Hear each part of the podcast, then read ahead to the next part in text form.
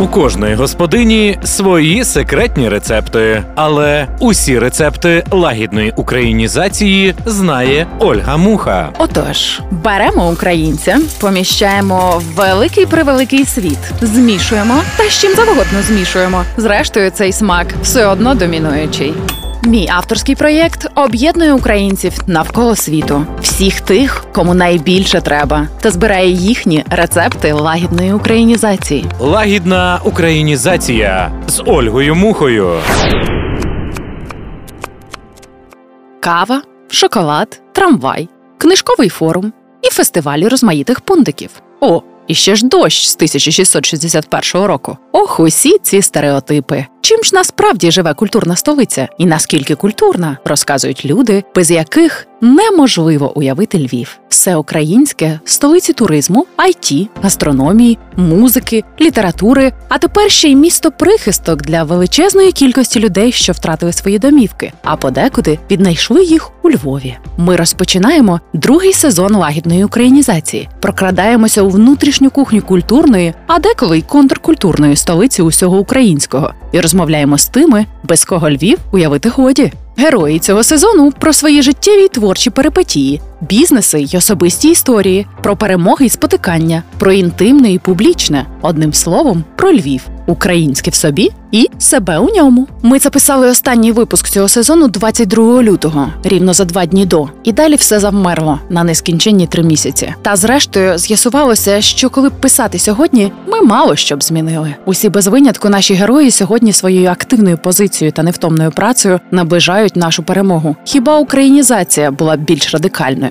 Наш нинішній герой Ігор Лельо долучається до творення благодійного історично-гастрономічного лекторію, який збирає кошти на Збройні Сили України та успішно відправляє на фронт тепловізори, але й не припиняє те, що робить найкраще: думає, знає та вчить нас розуміти Львів глибше і знати краще.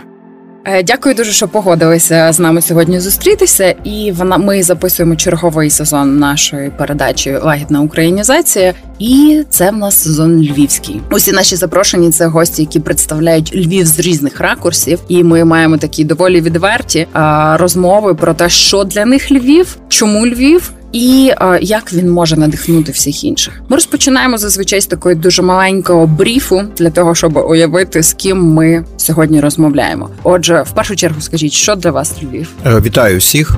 Для мене Львів е, це місце, де я просто народився. Ну і все. Але я пригадую, що ви, окрім семи років, мені видається, так жили в багатьох різних країнах, містах. Ну, в сукупності так десь буде, може навіть і під вісім. Тобто, це Польща, це Греція, це Сполучені Штати Америки, це Німеччина. Якщо говорити там про просто відвідування, то це загалом там більше ніж 20 країн різних. Угу. То чому все таки Львів? Знаєте, я сам не можу собі дати відповідь на це запитання. Ем, кожного разу, коли я йду отримувати якусь довідку в О, КП чи ще хтось, мені хочеться емігрувати звідси разів три. Кожного разу, коли ти зустрічаєшся з органами влади чи з е, ну от необхідністю бути залежним від певних людей, ти просто кажеш, Боже, я більше не можу. Все, я їду звідси, бо мені ну шлях мене трафляє. Але е, потім ти виходиш якось на вулицю, ти виходиш е, в це місто, і порівнюючи з тим, де мені доводилось бувати, я скажу, що Львів одне з небагатьох міст, яке має душу. Не тому, що я тут мешкаю, не тому, що тут є там моя сім'я, мої знайомі, а тому, що мені доводилося бувати в таких, знаєте, намолених там містах, типу Лос-Анджелес, там куди люди хочуть поїхати, там і потім в порівнянні з тим ти розумієш, о, ні, ні. От після цієї статті Slow я down. завжди хотіла запитати: а які міста от намолені і не мають душі? Е, ви знаєте, я погано знаю Прагу, от, але мені все менше і менше хочеться бувати в її центрі, тому що ну туристи витісняють просто людей. Я вважаю, що є а, дуже специфічна атмосфера, дуже гарна в маленьких грецьких містах, які де я ну я вчився там як студент, я мав можливість знаєте спокійно це передивитися. Але мені не дуже подобаються Атени як місто. Ну просто вони в мене викликали завжди багато запитань. А мені подобається Сан-Франциско. Мені подобалось місто, де я працював в університеті рік Сан-Дієго. Я не зрозумів до кінця, е, скажімо, деякі міста там Невади там чи Аризони. Вони видалися мені надто, ну скажімо, не моїми. Я був в величезному захопленні від Нью-Йорка, але потім я зрозумів, що я провінційний хлопець. Е, тяжко, коли ти там 40 років мешкав, скажімо, там в східній Європі. Можливо, якщо б я в Нью-Йорк попав, коли 18, коли драйв, коли знаєте, оце все дуже цікаво, що я все життя мріяв, не мріяв потрапити в Берлін. Я зрозумів, що це класне місто, а таке, знаєте, трешове в позитивному сенсі, yeah. молоде, таке динамічне. Просто для мене вже запізно. Я завжди казав, що мене ніколи не цікавила Німеччина, до речі, там Берлін. Я там був шість разів. Я все життя мріяв потрапити в Лондон. Я там ні разу не був. Ну треба, треба, треба. колись можливо. Та може ще мрія Лондон має, має бути. Так, Лондон має дуже особливо. Можливо, мене тягне до якихось таких трохи імперських міст. Знаєте, тобто, наприклад, мені вистачило два рази побувати в Москві. Там років це було 15 тому. і Я сказав з полегшенням: все, дякую, вставив хрестики, і просто немає навіть потреби. Не то, що думати там, дивитися в той бік, просто ну абсолютно не моє. А от відень, наприклад, я особисто маю якийсь клопіт з відним. Він для мене настільки виховощений і напудрений, як така старша пані на салонах. Дивіться, це чудово чудове, прекрасне, гарне місто. Його найбільшою проблемою є для мене дві речі: це є його продажна нейтральність. Угу. Я не знаю, як це пояснити. Та така Я знаєте, думаю, що це все пояснює. А ні, ну воно завжди ж було наповнене величезною кількістю людей, де обмінювалися там, скажімо, політичною інформацією. І другий момент це знову ж таки е, я не знаю німецької мови, тобто mm. і тому мені важко е, ну сприймати. Знаєте, тобто, коли ти мову знаєш, коли ти там достатньо вільно говориш англійською, чи ти говориш, вона відкриває двері, але все одно це не те. Тобто мені подобається Італія. Знову ж таки, залежно яка, але але вона викликає в мене якісь е, дуже такі. Взагалі, середземномор'я це моє. Mm, мабуть, дай, тепло.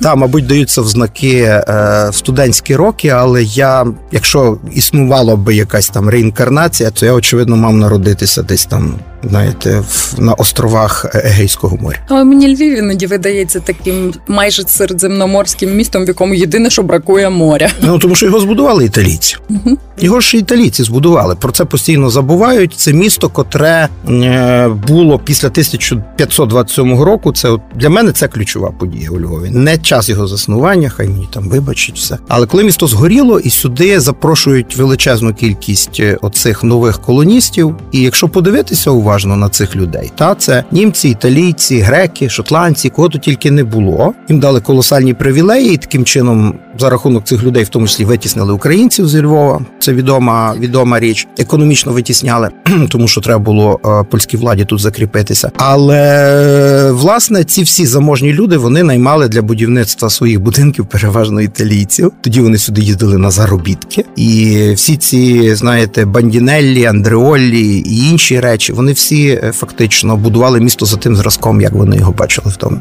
Так, це дуже приємний факт історії. Е, повернемось до нашого бріфу. Яка музика грає у вас сьогодні в голові? Ой, різно. Знаєте, я зараз е, в складних е, е, стосунках мається на увазі в мене дочці молодшій 13, це такий вік, знаєте, революційно бурливий. Ми вчора з нею по дорозі їхали, обговорювали, яку музику вона слухає. От там і я я думаю, що в мене щось крутиться різне R&B. От в голові я не можу вам сказати, що я є прихильник якоїсь конкретної. Я не буду надувати, що казати, Боже, я там тільки джаз, тільки рок. Ні, я можу прослухати зовсім різні. А мені от е, останні, давайте так, останніх два дні. Okay. Та? От е, є в тут в Західній Україні одна група. Я не розумію, чому вони такі недооцінені. Я питав тут різних фахівців, різні версії висуваються. Я, чесно кажучи, трошки що ці вона називається Мері. Вони з другого. Я їх обожнюю. Е, Олег Винник, та фронтмен. І я просто його деякі пісні, от там ну не всі мені подобаються, але є дві-три. Я вважаю, що вони ну абсолютно рівня дуже високого. Пісня бандити. Це моя пісня для водіння. Я можу її поставити на репіт, сісти за кермо і доїхати до чорні очі. Тобто, так. це прекрасна, хороша, добротна, така українська людська музика, як я це називаю. О, це те, що я слухаю останніх три дні. А перед тим е, в мене є такий, знаєте, плейлист дуже різноманітний, е, але в ньому це, це буде ксенофобія, якщо я скажу, що там взагалі немає е, нічого по-русски. Ну просто і цього немає вже Це там. буде дуже в дусі нашого радіо. Е, Там ні, ну просто нема потреби. А що ці, що, е, що ця музика може мені запропонувати? Е, Вкрадену перероблену західну музику, яку легко впізнаєш просто ну навухами. Та тобто, ти ж розумієш, звідки вони це беруть, як вони це запаковують. І- Для мене свого часу це було величезне відкриття, що навіть гімн і той вкрадений. Ну дивіться, я ще раз кажу, я в цьому плані, е, колись ми мали таку розмову з е, моїм сином. Я йому сказав: кажу, знаєш, ти зможеш е, відчути зовсім великі переваги зовнішнього світу, коли відрухово ти почнеш в пошуковику там Google набирати якусь інформацію англійською мовою. Ти раптом виявиш, що рівень контенту, який ну ти там чи іспанською навіть, та не французькою, навіть німецькою, бо вони все одно менші. Але ти раптом відкриєш, що є певні речі, які просто ну набираючи там, я не знаю, телефон слово, та ти раптом виявиш, що контенту є в 5, 6, 10 разів. Ти маєш більший вибір. В цьому сенсі українська також програє, тобто тут нема проблем. Але чому ну іти через е, різні додатки, якщо можна це зробити швидше, а потім вже створити якісь певні свої речі? Тобто, в мене не це суто прагматична річ. Нема ніякої потреби. Е, Для мене, скажімо, музика з вона така сама, як е, чилійська музика. Я майже нічого про неї не знаю, тому й не цікаво. Просто й все. Ну цікаво, але але я б не сказав, щоб я щоб я цим переймався. Угу, окей. Яка улюблена їжа? Ой, це так буде банально, але знаєте, два роки тому, на жаль, відійшла в кращі світи моя мама. От вона могла за годину зробити 100 вареників, причому з різною начинкою. Ну і це найкраща в світі їжа. Це відповідь у 90% випадків. Ми розмовляли в попередньому сезоні з молодими українцями навколо світу. Багато з них народилися в діаспорі, такі автохтонні діаспоряни. 90% кажуть, що це вареники. Так, тому що вони ще крім того всього тими варениками збудували всі церкви, бібліотеки і м, якийсь public space, які вони мають в Америці. Це ж відома річ, що саме вареники, там якісь інші українські наїдки продавалися під час цих всіх фестивалів. Зрештою, я був задіяний в цьому. Мені довелося два рази допомагати е, в Сан-Дієго. Є такий. Парк називається Бальбоа, і там є українська хатка. Мгм. Взагалі дивовижна історія. Ми з дружиною зробили експозицію для цієї хати, переробили її просто ну, осучаснили. Ну там українська громада невелика, це південна Каліфорнія, це дуже дорого. Це їх там так не так багато. Коли ми приїхали, там така була експозиція, знаєте, така вишиванки, писанки, е, рушники і сумний Шевченко на стіні. От Клас. і ми та і ми прийшли до висновку, що вистачить. Ми мобілізували цю громаду, і а, дружина моя, яка мистецтвознавець, ми просто зробили її сучасною. Потім почали, коли ми завершили цей ремонт, до нас почали приходити. А там, щоб ви розуміли, всі країни світу є. Ну Так. тобто, це такі Так. спеціальні хатки експозиції. Почали приходити американці, голландці, японці, казати: слухайте, а може би ви тут у нас? Ну, Вони сприйняли нас, що це е, типу професійна якась група. А ми це робили просто на волонтерських засадах. Але ви знаєте, це от є такі події знакові, коли ти просто лишаєш це в голові. Я коли повертався, бо це була програма Фулбрайт, і е, дуже відома зрештою. І Так, так. я рік провів, і ми повертались в Україну. І нам там позвонила одна людина, каже: слухайте, ну ви їдете, люди тут хочуть з вами ще там попрощатися. Ми так собі спокійно, знаєте, без всякого приїхали на авто. Я не зна не, не міг здогадатися, я не знав. Прийшло майже 100 людей прощатися. Вони накрили просто поляну. Це було настільки. Е, це стоїть перед очима. Тобто нам сказали, знаєте, сюди при, приїздило дуже багато різних людей, але ми не, не сподівалися, що от ви тут перевернете все до гори ногами. Ми там школу організували. Вона була, але ми коли приїхали, було 6 дітей. Коли ми їхали через рік, було 57. Я читав історію, там дружина викладала свої, інші люди також підтягнулися, і це працює до сьогоднішнього дня. І там, там в тій хатці є під моє прізвище. А як оця хатка? Як виглядає модерна українська хатка? А, Без вона- одного Шевченка. Вона інтерактивна, там стоять плазмові екрани, а там є бандура, але ми її так зашили і так зробили, що вона виглядає зовсім інакше. І там навіть на стіні є козак Мамай, він такий, знаєте, а, романтичний хуліган. Угу. То такі, знаєте, як, як подобаються дівчатам. Такі Сексі медіа. трошки страшно, але він так, от, знаєте, такий. ух, Вабить. Вабить, та такий, він класний. І ми, ми, ми чули потім різні там відгуки, приходили різні люди, і там були вражені, що Україна може виглядати таким чином. Ні, це дуже важливо. У нас зараз в Лондоні е, український соціальний клуб оновлювали. І оцей момент привнесення, напевно, найкращим було, коли на стінах з'явилися знимки дахи, брахи, ось наших наших дівчат з Курбаса в цих автентичних або артистичних таких вбраннях. Щось таке, що вже нас власне від того сумного Тараса Григоровича трохи Тарас Григорович люблю, насправді і він не був сумним. Ні, ні, Тарас Григорович супер. Він зараз дуже модернізувався, і ми це бачимо в сучасному мистецтві. Е, Просто треба не боятися перевертати крісло. Треба правда. просто брати його і перевертати, і все, не звертати увагу. Як історик, я вам скажу, що завжди суспільство вперед веде там.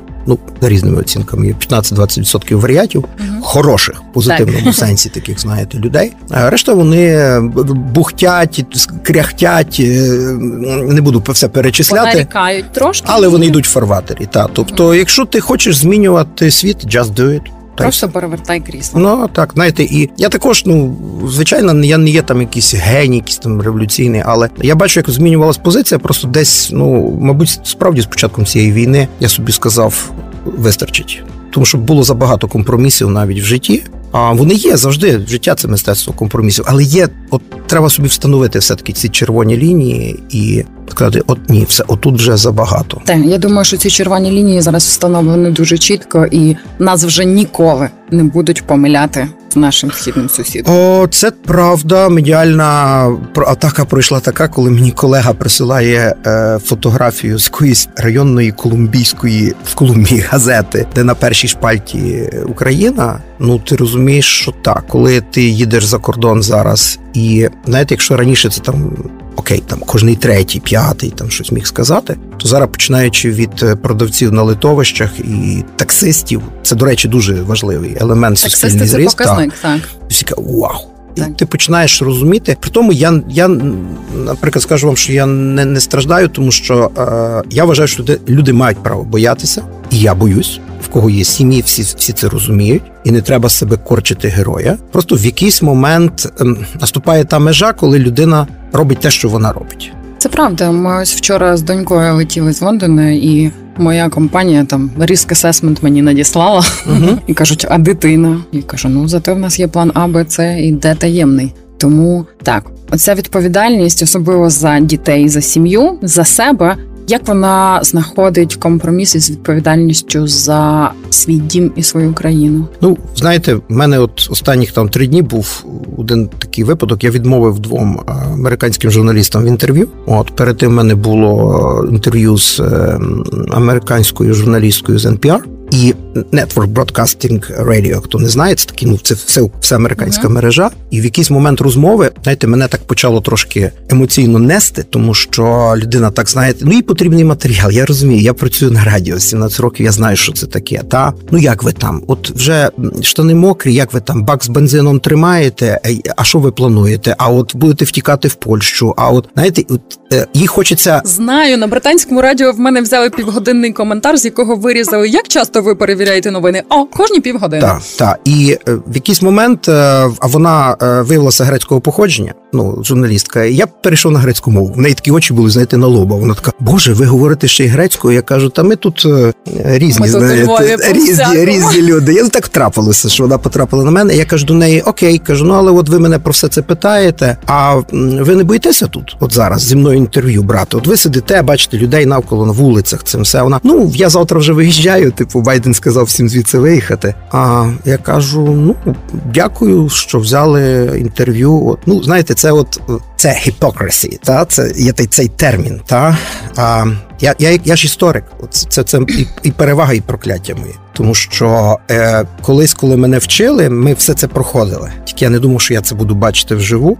І переживати. і, і переживати. І в мене, наприклад, свого часу були такі думки. Думаю, господи, ну от 32-33 рік. От всі все знають, та знають про те, що там просто їдять людей. В прямому сенсі цього слова, і ніхто нічого не робить. Більше того, купують цей хліб звідси з України, печуть свої французькі круасанчики і спокійно це споживають. Та а мене дуже сильно попустило. Знаєте, коли я зрозумів природу таку трошки людську. А я два тижні жив в Авшвіці. В прямому сенсі цього слова ми мали студентами. Міжнародна така була група, дуже цікаву програму. Ми жили на території табору. Там є спеціальні такі Так, гостьові е, такі е, гостьові кімнати для дослідників. Ну і я мав можливість, наприклад, там в третій ночі вийти, пройти по ньому, там зранку пройти по ньому. І я два тижні в мене просто прояснилося в голові. Та коли ти розумієш, як людина може перетворюватися в тварину або в святого, це в залежності від обставин, від певних там речей, і ти ну, ти, ти розумієш, як як змінюються та певні обставини. Я я би рекомендував всім пройти через от щось таке, щоб потім після цього ти став зовсім іншим. Щоправда, це буде потім проблема, тому що ти стаєш трошки цинічний. Ти починаєш розуміти, що а, сусіди, які поряд з тобою,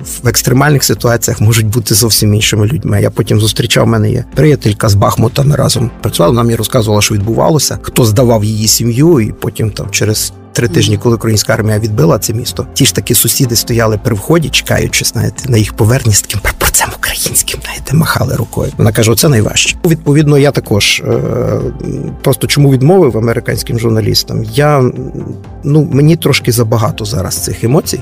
От а говорити їм щось мені просто не хотілося, тому що вже все в принципі давно сказано. І мені здається, що зовсім для навіть для того ж американського е, слухача, це все одно це дуже далека до них тема і дуже далека до них війна. Ну мене шлях трафив вчора з цим шоу і прямим стрімом з Майдану Незалежності. Я не дивився, не знаю про що йдеться. Просто встановили кілька компаній е, стрім, камери. І спостерігають. І в багатьох було питання: а що ж це ви зараз вирішили поспостерігати? Чого ви очікуєте?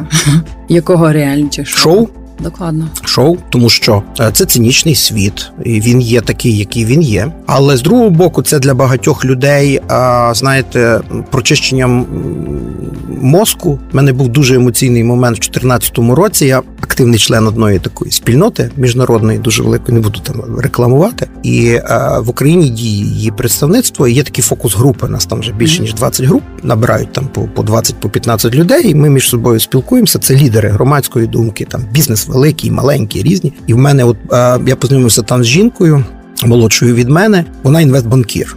З Києва, і вона просто переживала в цей момент страшні емоції, тому що вона казала до мене: розумієш, Ігор, бути у Львові це в повному сенсі легко, тому що ну більшість людей так чи інакше сприймають. А вона каже: розумієш, а я росіянка етнічна.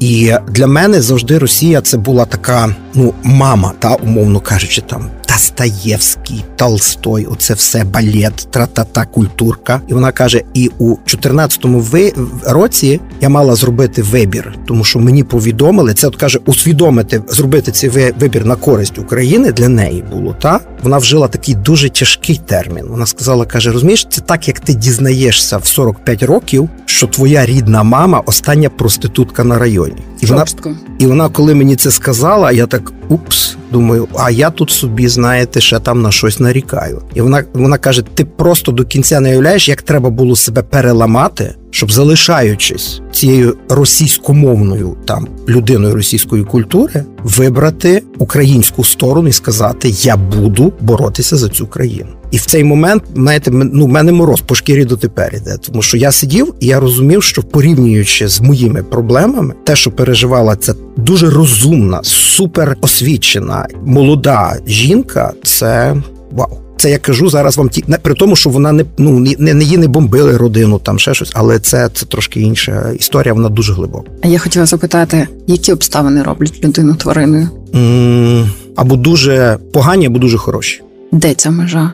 Я не можу вам знаєте, е, людина психологічно не витримує багатьох речей, тому що всі думають, що війна тільки ні. Я, я казав, що знаєте, колись ставили під е, сумнів теорію Чарльза Дарвіна, там чи чи людина походить від мавпи, от британця, та а хтось пожартував, що ми можемо з твердістю сказати, що ми не знаємо, чи людина е, мавпа може стати людиною, але ми можемо точно сказати, що людина може бути свинею. Є багато людей, які не витримують пресингу грошей. Я це бачив не один раз. Вони перетворюються просто на худобу, от в повному розумінні цього слова спати, жерти, плодитися. Тобто, все, що їх цікавить, знаєте, це от процес їх затягнув. А війна це ну якби вже зовсім геть такий екстремальний момент. Це момент виживання. Це момент та тут е, я ще навіть поправку можу зробити. Але ну от, наприклад, е, втеча олігархів з України позавчора це типовий приклад перетворення людини на скотину. Знаєте чому? Тому що є хороша там, я не буду казати це англійською, але є там хороша приказка, що жителів Техасу можуть грабувати тільки жителі Техасу. Локальна свідомість, коли ти розумієш, що тільки ця земля і тільки ця країна дає тобі захист в світі. Ти маєш тільки одне місце, куди ти можеш в світі повернутися, і ця країна буде тебе чекати, як мама, тому що мама може бути наркоманкою, алкоголічкою, сліпою, кривою, глухою. Я не знаю якою. але Вона твоя мама. Вочевидь, їхня перцепція світу трохи А в них нема цієї мами. В них їхня перцепція світу це тут мені заборонили вживати акцентну лексику. Тут я помовчу. Причому, якщо ви думаєте, що вони мене роз- рознервували чи здивували, абсолютно Ні, ні. вони нікого не здивували. Вони викликають, знаєте, є така річ. Я коли сказав, що для мене, от е, багато думають, що найвище почуття там це ненависть. Ні, не ненависть. От ми м- можемо бути одружені, та люди сваряться, миряться, ненависть виникає емоційна. Там потім ти там помирився там. Але є почуття, яке повністю нищить будь-яку сім'ю і будь-яке ставлення між людьми. Це огида. Зневага і відразу. Відраза, відраза, огида, як хочете це назвати. В цей момент ти, ти просто кажеш, все, я тебе просто не можу більше бачити. No, Хоч, хоча в тебе там парфуми супер, ще там щось, я тебе просто не можу бачити. Оце те відчуття, яке є до цих людей. Повернемось до нашого бріфу. Давайте. Яке головне свято року? Я думаю, що все таки різдво. Це відповідь 100%. А я маю трохи виняткову річ. Я його святкую в грудні. Ну, я, Цим я відрізняюся від дуже багатьох 100% українців. ну, я з такої галицької родини, в якої є перше різдво і друге різдво. Я вас здивую. У мене вдома завжди його святкували в два рази. Я з змішаної сім'ї, а мій батько дотепер святкує його в січні. Нема проблем. Але я прийняв для себе десь там більш ніж 10 років тому остаточне рішення. Дякую, всім бажаю щастя, здоров'я. Угу. Яке улюблене місце на землі? Я його ще не відвідав. Це гарно мріяти. Яку ви останню книжку прочитали? О, я зараз читаю. Яку? Я займаюся історією кухні. в мене багато професійної Так. різної літератури. А я зараз, по-перше, дві книжки пишу своїх, і тому мені доводиться багато читати. Від бобра до фазана називається книжка. Про про середньовічну їжу в Європі. І це перша книжка написана про це українською мовою. Це приємно. І друге, я зараз е, прочитав перед тим вперше з латини українською мовою перекладено найдавнішу кулінарну книжку світу. Е, такий був Апіцій, е, ну відомий багатій римський. І от він видав дуже цікавий історично-гастрономічний нарис. Оці дві книжки я прочитав зараз. хто ваш особистий герой? Сьогодні, в минулому, в Сьогодні. майбутньому. Сьогодні міністр зовнішніх справ України Кулеба. Знаєте чому? Чому? Я просто ахнув, коли я прочитав його твіт 30 грудня 2021 року. Зацитуйте. Він сказав, що незважаючи на те, чи західні держави будуть помагати, не будуть помагати, ми будемо боротися. Я думаю, що 50% мемів, якими українці дуже так рясно реагують на цю напругу, яку треба якимось чином висловлювати, вони власне про це. Та в мене є кіт, в мене нема варіантів. Я буду боротися. Так, але але знаєте, просто я от за ним спостерігаю. Я не знаю, я можу і розчаруватися. Я з ним особисто зустрічався. Так, знаєте, через Львів всі делегації проходять офіційні. А м, хорошого гіда завжди треба десь знайти. Тому мені щастя дало побачити просто дуже багатьох людей. Ну, моя професія. Але е, я просто дивлюся на те, що він зараз робить професійно. Знаєте, я, я, я, я не вважаю, що йому треба давати Героя України. Взагалі не, не можна нікому давати Героя України за професійне виконання своїх обов'язків. Якісне. От він зараз якісно виконує свою роботу. Мені дуже бракує в Україні а, якісних виконавців на всіх рівнях, починаючи від людей технічних професій і закінчуючи айтішниками. Так, це дуже гідний приклад. І погоджуюсь з тим, що коли хтось просто якісно виконує свою роботу і представляти його героєм, це явно свідчить про якусь хибу в суспільній Ну, напевно, оцінці. напевно. Таких, на жаль, було там в Україні пороздавали купу всяких е, таких дурнуватих оцих е, ну, нагород, в сенсі там Герой України. Вважаю, що давно треба було позабирати і на тому кінець, тому що це роздавали, так знаєте. Ну, профанація цієї нагороди. Героями є зараз, безперечно, воїни там і так далі. Але я просто вам так, от ви спитали, я от щось колеба у мене зараз останніх там місяць часу перед очима. Mm, Дякую, дякую за цю відповідь. А до вашої діяльності як екскурсовода, таке от культурологічне питання.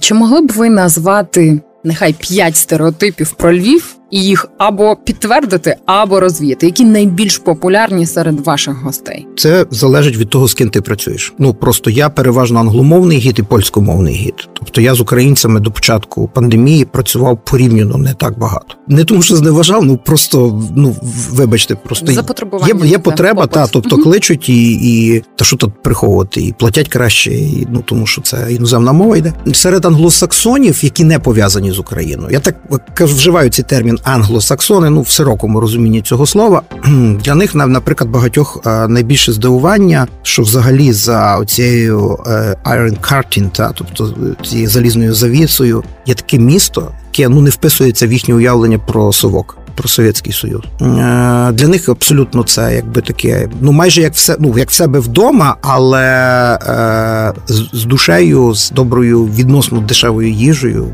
з відкритим інтернетом. Ми це не цінуємо. Цінуємо, цінуємо. А в цих Британіях там знаєте, скільки Знаю. це коштує, і все, всі паролі закриті і так далі. А тут просто рай в цьому сенсі. А для поляків це інше, це емоційне, це е, такий стереотип про своє місто. Ну зрозуміло, чому вони абсолютно мають на це право 450 років, вибачте, в складі польської держави. Е, але для них є відкриттям те, що а, всі починають тут сміятися, як вони пробують російською розмовляти. Тут починають просто е, ну, дико реготати і кажуть: слухай, ну скажи польською, що ти мені тут дурне включаєш? Тобто вони, попри все, попри те, що ми сусіди, багато з них дотепер не можуть ніяк знаєте. Ну тепер вже ідентифікують, але от для багатьох людей старших це була все таки та Росія, та тобто ну, вони радянський союз. Та вони вчили в школі. Що стосується українців, а знаєте, я би не я навіть не можу вам сказати, що є якісь стереотипи, тому що боже ж ти мій, я пам'ятаю Київ 20 років тому.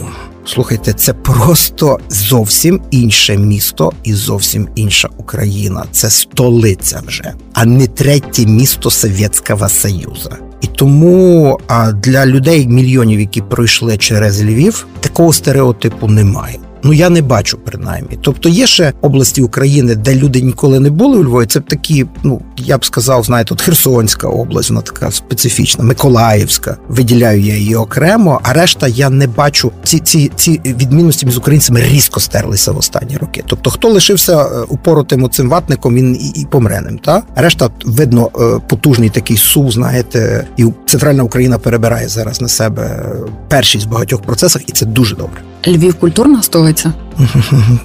Чекайте, я мушу взяти баночку смальцю, щоб собі груди помастити тут при вас.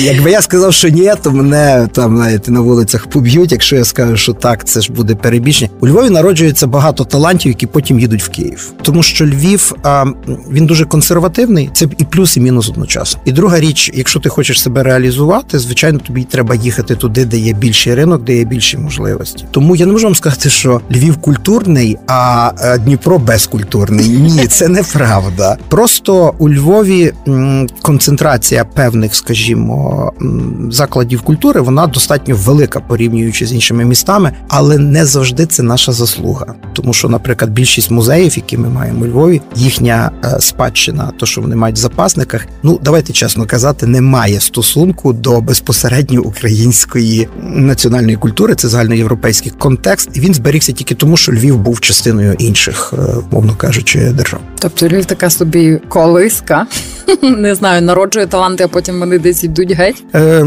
Я навіть не знаю, що це колиска. Це щось дуже я взагалі я вважаю, що Львів зараз останніх кілька років е, в стані дуже серйозної кризи, тому що ми вичерпали свої е, можливості в багатьох напрямках, в тому числі в туристичному, і ми зараз не знаємо, що робити далі. Ну це видно. Так. Я, я член туристичного альянсу, там ще щось. Це видно, що ми не знаємо, що робити далі. Куди Львів буде розвиватися? Так, тому що ми, ми розуміємо, що те, що відбувається навколо нас, також змінить світ, і нам треба дуже терміново шукати. Ми вже запізнились навіть. Треба шукати своє місце поміж там краком, Грацом, Прагою, я не знаю там іншими містами, котрі мають план.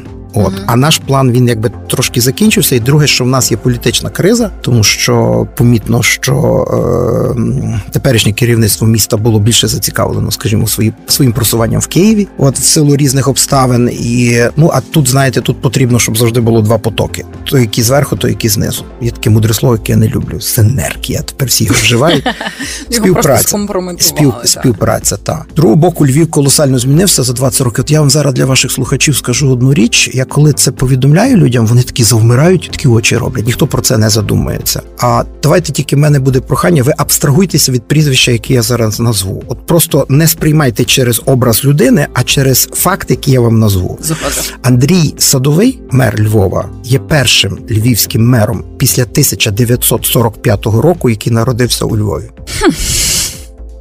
Пау, Так. пау- пауза затягнулась. Про це ніхто не згадує. Ну тобто, там нібито ще котик був, але це, ну, це дуже коротко і так далі.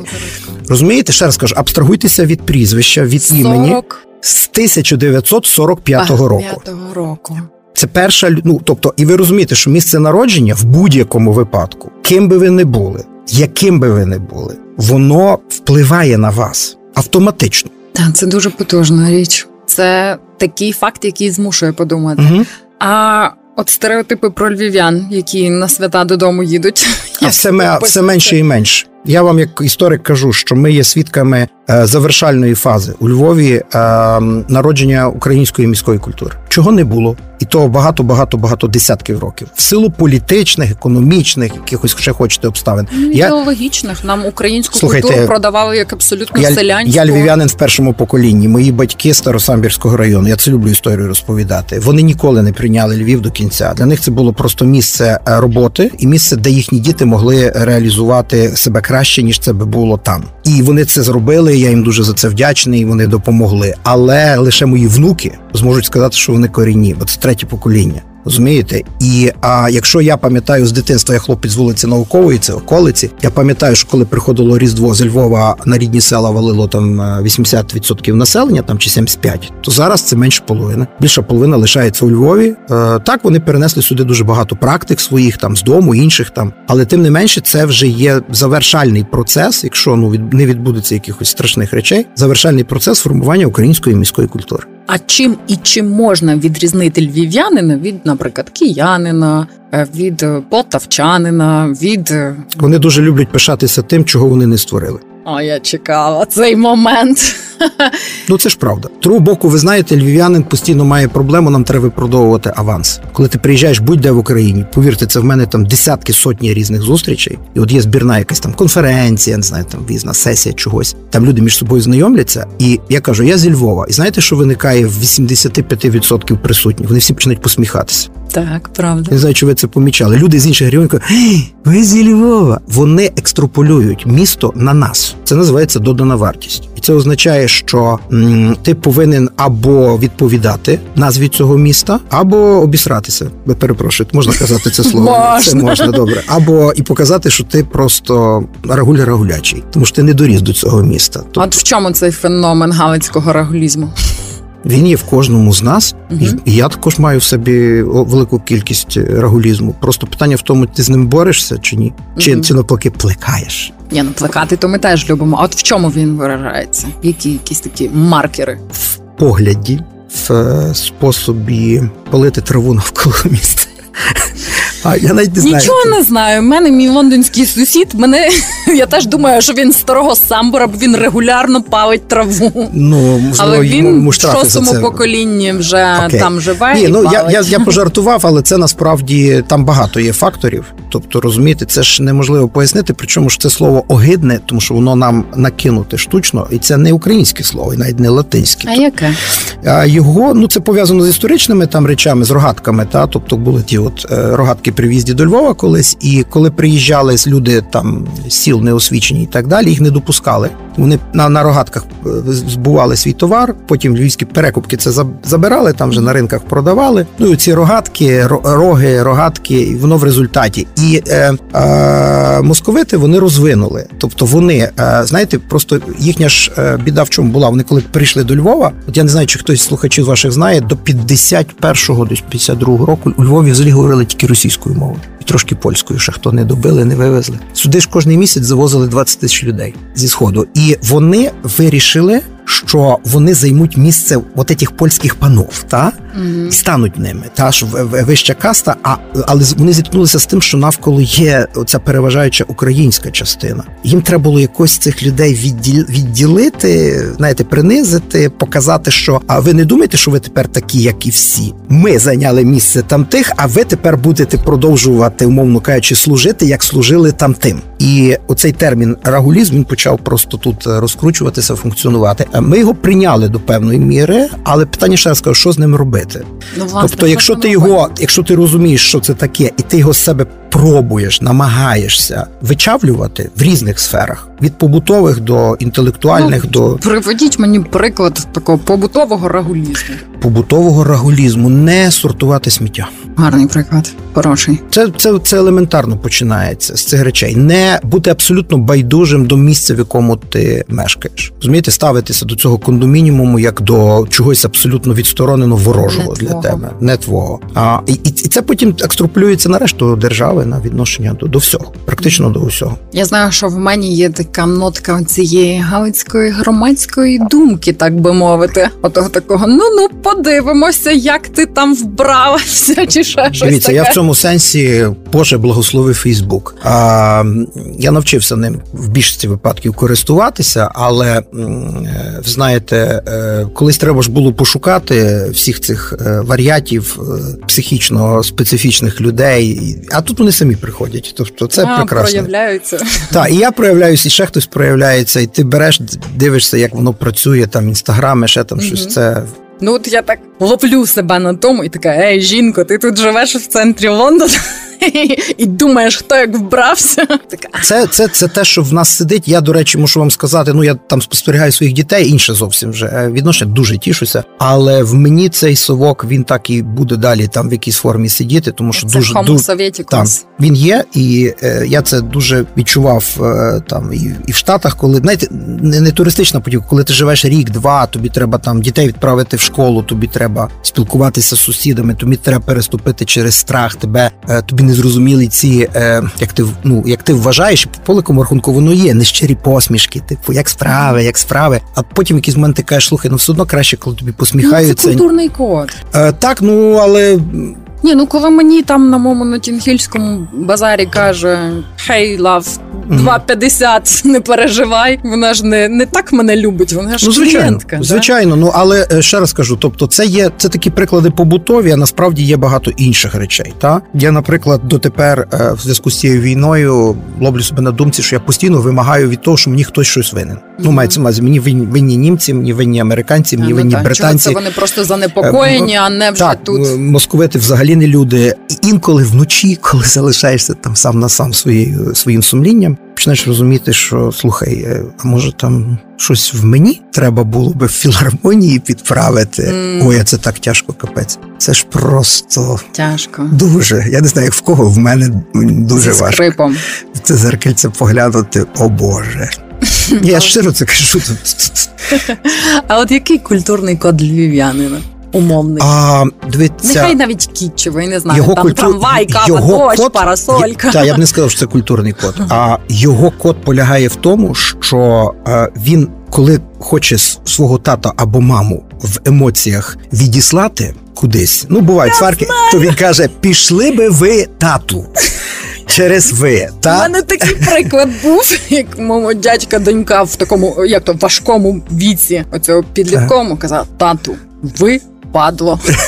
Тобто, це є відчуття належності до неперервної лінії предків. І як би це пафосно не звучало, навіть якщо ці люди цього не усвідомлюють, от повірте мені, як людині, яка постійно спілкується з е, людьми, та тільки ти починаєш розповідати, як воно було, і там з'являється от мій тато, мій дідусь. А в нас також, а в нас було то, а ми мали то, а потім прийшли ці. Знаєте, східній Україні дуже не пощастило, тому що цей каток це не їхня вина, це просто цей каток сталінський. Він виробив в людей страх. Не можна пам'ятати, що твій е, дідусь чи Робить прадідусь інакше. був багатим, успішним, заможним і говорив українською. Оце о Боже, та ні, ні, ні, ні. Ми тут, тут давай забудемо про це, бо це ж якби і оця фразочка головне, щоб чоловік був хороший. Я б за це просто по морді бив. От розумієте, просто би тому, що я завжди всім кажу, що ви навіть не не уявляєте, що означало в Совєтському Союзі насправді на підсвідомість. Пісенька, котру я співав в школі, котру нас змушували робити. Мій адрес не дом і не улиця, мій адрес Совєтський Союз. Якщо ви задумаєтеся, Так. що з вас оцією мелодійкою робили, розумієте, що вас просто як резиночкою стирали, перетворюючи на ну на те, що перетворюючи, і це нікуди не поділося, і це ще буде дуже довго. І тут питання просто чи ти рагулю, це я про себе зараз кажу, чи ти взагалі над цим замислюєшся, і що ти з цим робиш або не робиш? От і все. Тому е, код львів'янина чи взагалі галичанина він опертий в першу чергу на оцю сімейну пам'ять. Друге, на е, таку, знаєте, єзуїтсько грамотну е, м, містифікацію релігії. Мгм. Абсолютно, навіть не сумнівайтеся. Тут і, і ну навіть не містифікацію, імітацію релігійності. От з імітацією погоджуюсь. Та імітацію, знаєте, таку, але ну бо то не можна. Це належить. Та, та, та, та, та, та, та. Я напроти церкви Юра живу, я бачу, як Так. І третє, це таке якесь не зовсім обґрунтоване, але таке, знаєте, месіанс. Таке, типу. Ану, ану.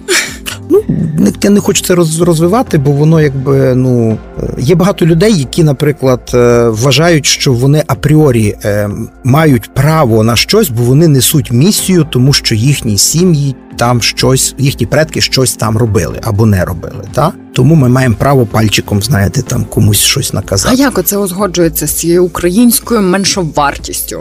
Я не знаю. Це не це не до мене, це до професора Фільца. На Кульпарківі є хороша лікарня, хороші фахівці. Я думаю, вони це краще можуть розтлумачити. Треба колись піти до нього на обстеження. Хай хай мені також зможе пояснити, як в мені також багато речей. Два професора зустрінуться. Знаєте, я там професор історії, а він професор психіатрії. Професори історії, скажіть нам, будь ласка, чим українці круті? От яким би мав бути, чи міг бути наш ексклюзивний меседж світові? Вмінням виживати в якихось абсолютно е, таких. Знаєте, ми от 30 років, та навіть більше там все життя ми живемо в стресі. Ті стреси, які ми переживаємо, а більша половина там американців, це в них там на, на, на все життя е, 10 Травма. стресів. Та, там, знаєте, їдеш там в деяких містечках, там тим Томстоун, там чи ще щось там машина курку переїхала, будуть два тижні писати, знаєте, про це лині Я пригадала, лині як газети. колись то в УКУ привезли одного з очільників НХС, і він читав нам всім. Це були якісь там громадські лідери чи щось таке, якийсь курс. Приїхала купа бізнесменів і решти, і вони він читав нам лекцію про увага, прийняття рішень в умовах невизначеності. І ми Це такі якийсь дуже смішний був курс. Я думаю, це був дуже веселий. смішний курс, тому що коли він починав говорити, що таке умови невизначеності, аудиторія реготала просто відчайдушно. Ми казали, хлопче, ти не уявляєш. Ми, в нас є дуже високий рівень адаптивності. Де би ми не опинилися в світі, ми дуже швидко вміємо інтегруватися, ми вміємо там заходити. Ну я не кажу про всіх, тобто, але, але зрозуміло. Здебільшого. Здебільшого, а нам треба навчитися а, любити себе тут, в тому числі. Розумієте? Бо Це цікаво. Ну, дивіться, я, я маю зараз, от зараз я переживаю певні теж там свої моменти, коли мені кажуть, ну ти знаєш, от є там така то система, а давай, може, тоді спробуємо її поміняти. Я кажу, ні, нехай здохне. Ну є просто інституції, наприклад, в Україні, та до яких я маю дотичність. Я вважаю, що їх просто знаєте, як коня, який вже загнаний, його треба дострілити і почати просто робити все з нуля, тому що воно не реформ. Це як гір... покійника гірчичниками А лікувати. його як же що це, що на господарстві гадина придасться? М, Ну, може, в когось і придасться, я би цього не тримав. Засмердиться. Ну, тому, відповідно, мені здається, що е, це те, чим ми могли би здивувати. Розумієте, коли я бачу, що українці можуть успішно бути субмега успішними в е, багатьох країнах, я розумію, що могло би бути і тут. З другого боку, є одна риса і в діаспори, і в нас. Я ніколи не міг її зрозуміти. Для мене це просто. Я думаю, що це одна з найбільших перешкод, і в тому числі вона дуже дуже погана тут, саме у Львові. От вона виняткова. Це коли в мене мої американські друзі українського походження, там вони е, сина женили, і вони кажуть: Боже, ну що ну такий гарний син і розумний, і все там університети, коледжі, ліга плюща. Ну що, ну женився на американці. А це вже щоб ви розуміли, третє покоління. Третє. Я кажу, тобто, вони кажуть, ну що, ну та не з діаспори взяв, на американці женився. Я, я такий, типу, як? Ну ви ж ви ж також американці. Ну так, українського походження. Ну своє. розумієте, ця схильність до цього закривання. Я не знаю звідки це береться. Моїй доньці сім років, і вона недавно мене огорошила. Каже, значить, так, де добре платять. Я кажу, ну там Токіо, вона ні, ні, там не не по нашому говорять. Я кажу, ну Нью-Йорк. Значить, в мене план такий. Я закінчую університет, їду в Україну, беру собі чоловіка і їду з ним в Нью-Йорк. Я така, oh, wait. Ні, нічого поганого нема. Може, в неї вже є якийсь бізнес-план з, з цим побудований, але і вона може бути будь-де, та але мож... я її запитала, чому, чому чоловік з України? України, і вона каже: бо я хочу з своїм чоловіком говорити українською. Нічого поганого в цьому немає. Знаєте, ірландці молодці, е, китайці молодці, все все добре. Мова йде трошки про інше. Угу. Мова йде про те, що ми українці мали би як діаспора, як громади. Нічим не бути на е, меншому, скажімо, впізнаваному вигляді, ніж ірландці, наприклад. Тобто, коли вони там, вибачте, воду в зелений колір малюють на день святого Патріка, та, та нам не проблема взагалі. Але мова йде про те, що де ти не приїдеш в світі, Irish Pub. Так. Розумієте, де ти не прийдеш там. А чим би міг бути наш бренд? Та господи, в астрономії та та маса всього є. Повірте, тут е, одне: не давайте англосаксонам кропу, вони його не люблять. Не давайте їм гречки, вони її не люблять. Тобто, все решта вони їдять, все нормально. Смак українських натуральних помідорів, не з парників, супер. Тобто тут не треба нічого вигадувати, все вже є. Нас нас як в приказці, вміли панцю готувати, не вміли подати. Розумієте? Тут треба себе вміти подати. Я кажу це, в мене зараз серце кров'ю обливається, бо я не вмію. Я ну, я вчуся, я намагаюся, але не завжди вдається. Далеко Останній не завжди. перепис запитаю пана професора. Яким би був ваш перепис на лагідну українізацію? А, Лагідну українізацію кого чи чого? Давайте замахнемося на більше, на бренд. Щоб нас більше впізнавали і знали. Я дуже би хотів, щоб нас знали як е, націю найкращої в світі медицини, щоб весь світ стояв в черзі. Розумієте, так він стоїть в Ізраїль. От от просто поставити одну ціль. Дуже несподіваний, але дуже справедливий оборот. Щоб сюди просто мріяли заплатити мільярди долярів, а не щоб ми збирали мільйони грошей на вивіз лікування наших дітей за кордон. Я не розумію, як можна так себе не любити. Розумієте? Мені кажуть, ну та що, так колись пізніше дай е, один долар, що тобі шкода на ту дитину. Я кажу, та ні, не шкода. Я не розумію, чому так це підтримка Чому клініка проблеми. майбутнього Катерини Ющенко не добудована. Але умовно кажучи, я би хотів, щоб це була країна такої медицини, розумієте, яку би хотіли всі захищати. Ну я можу сказати з свого боку, що всі мої британські друзі стоять в черзі до мого стоматолога. Е, Це правда, та але ви ж розумієте, що це з інших причин, та тобто, так. бо він вас значно дешевший, ніж там, я не знаю. Якість теж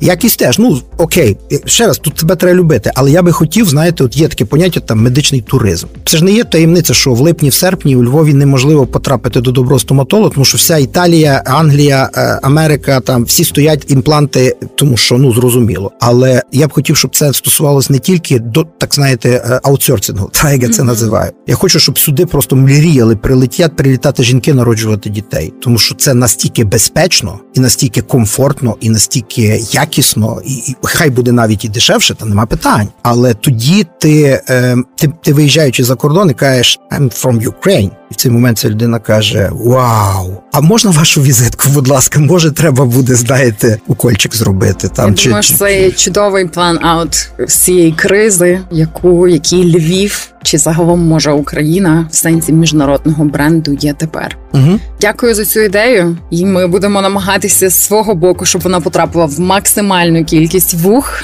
зокрема і тих, хто може щось вирішувати і прагне. Ось цих будьмо оптимістами, нехай 20% затятих варіатів. І ми дякуємо за цю розмову. Якісь побажання зі Львова нашим слухачам. Та я би хотів, знаєте, в мене десь е, багато років тому е, серйозна історія. Я мав водити Бориса Бориса Джонсона по Львову, ще коли він не був е, на посаді прем'єр-міністра. Mm-hmm. Він мав приїхати. Щось не склалося, не приїхав. Вітання від мене.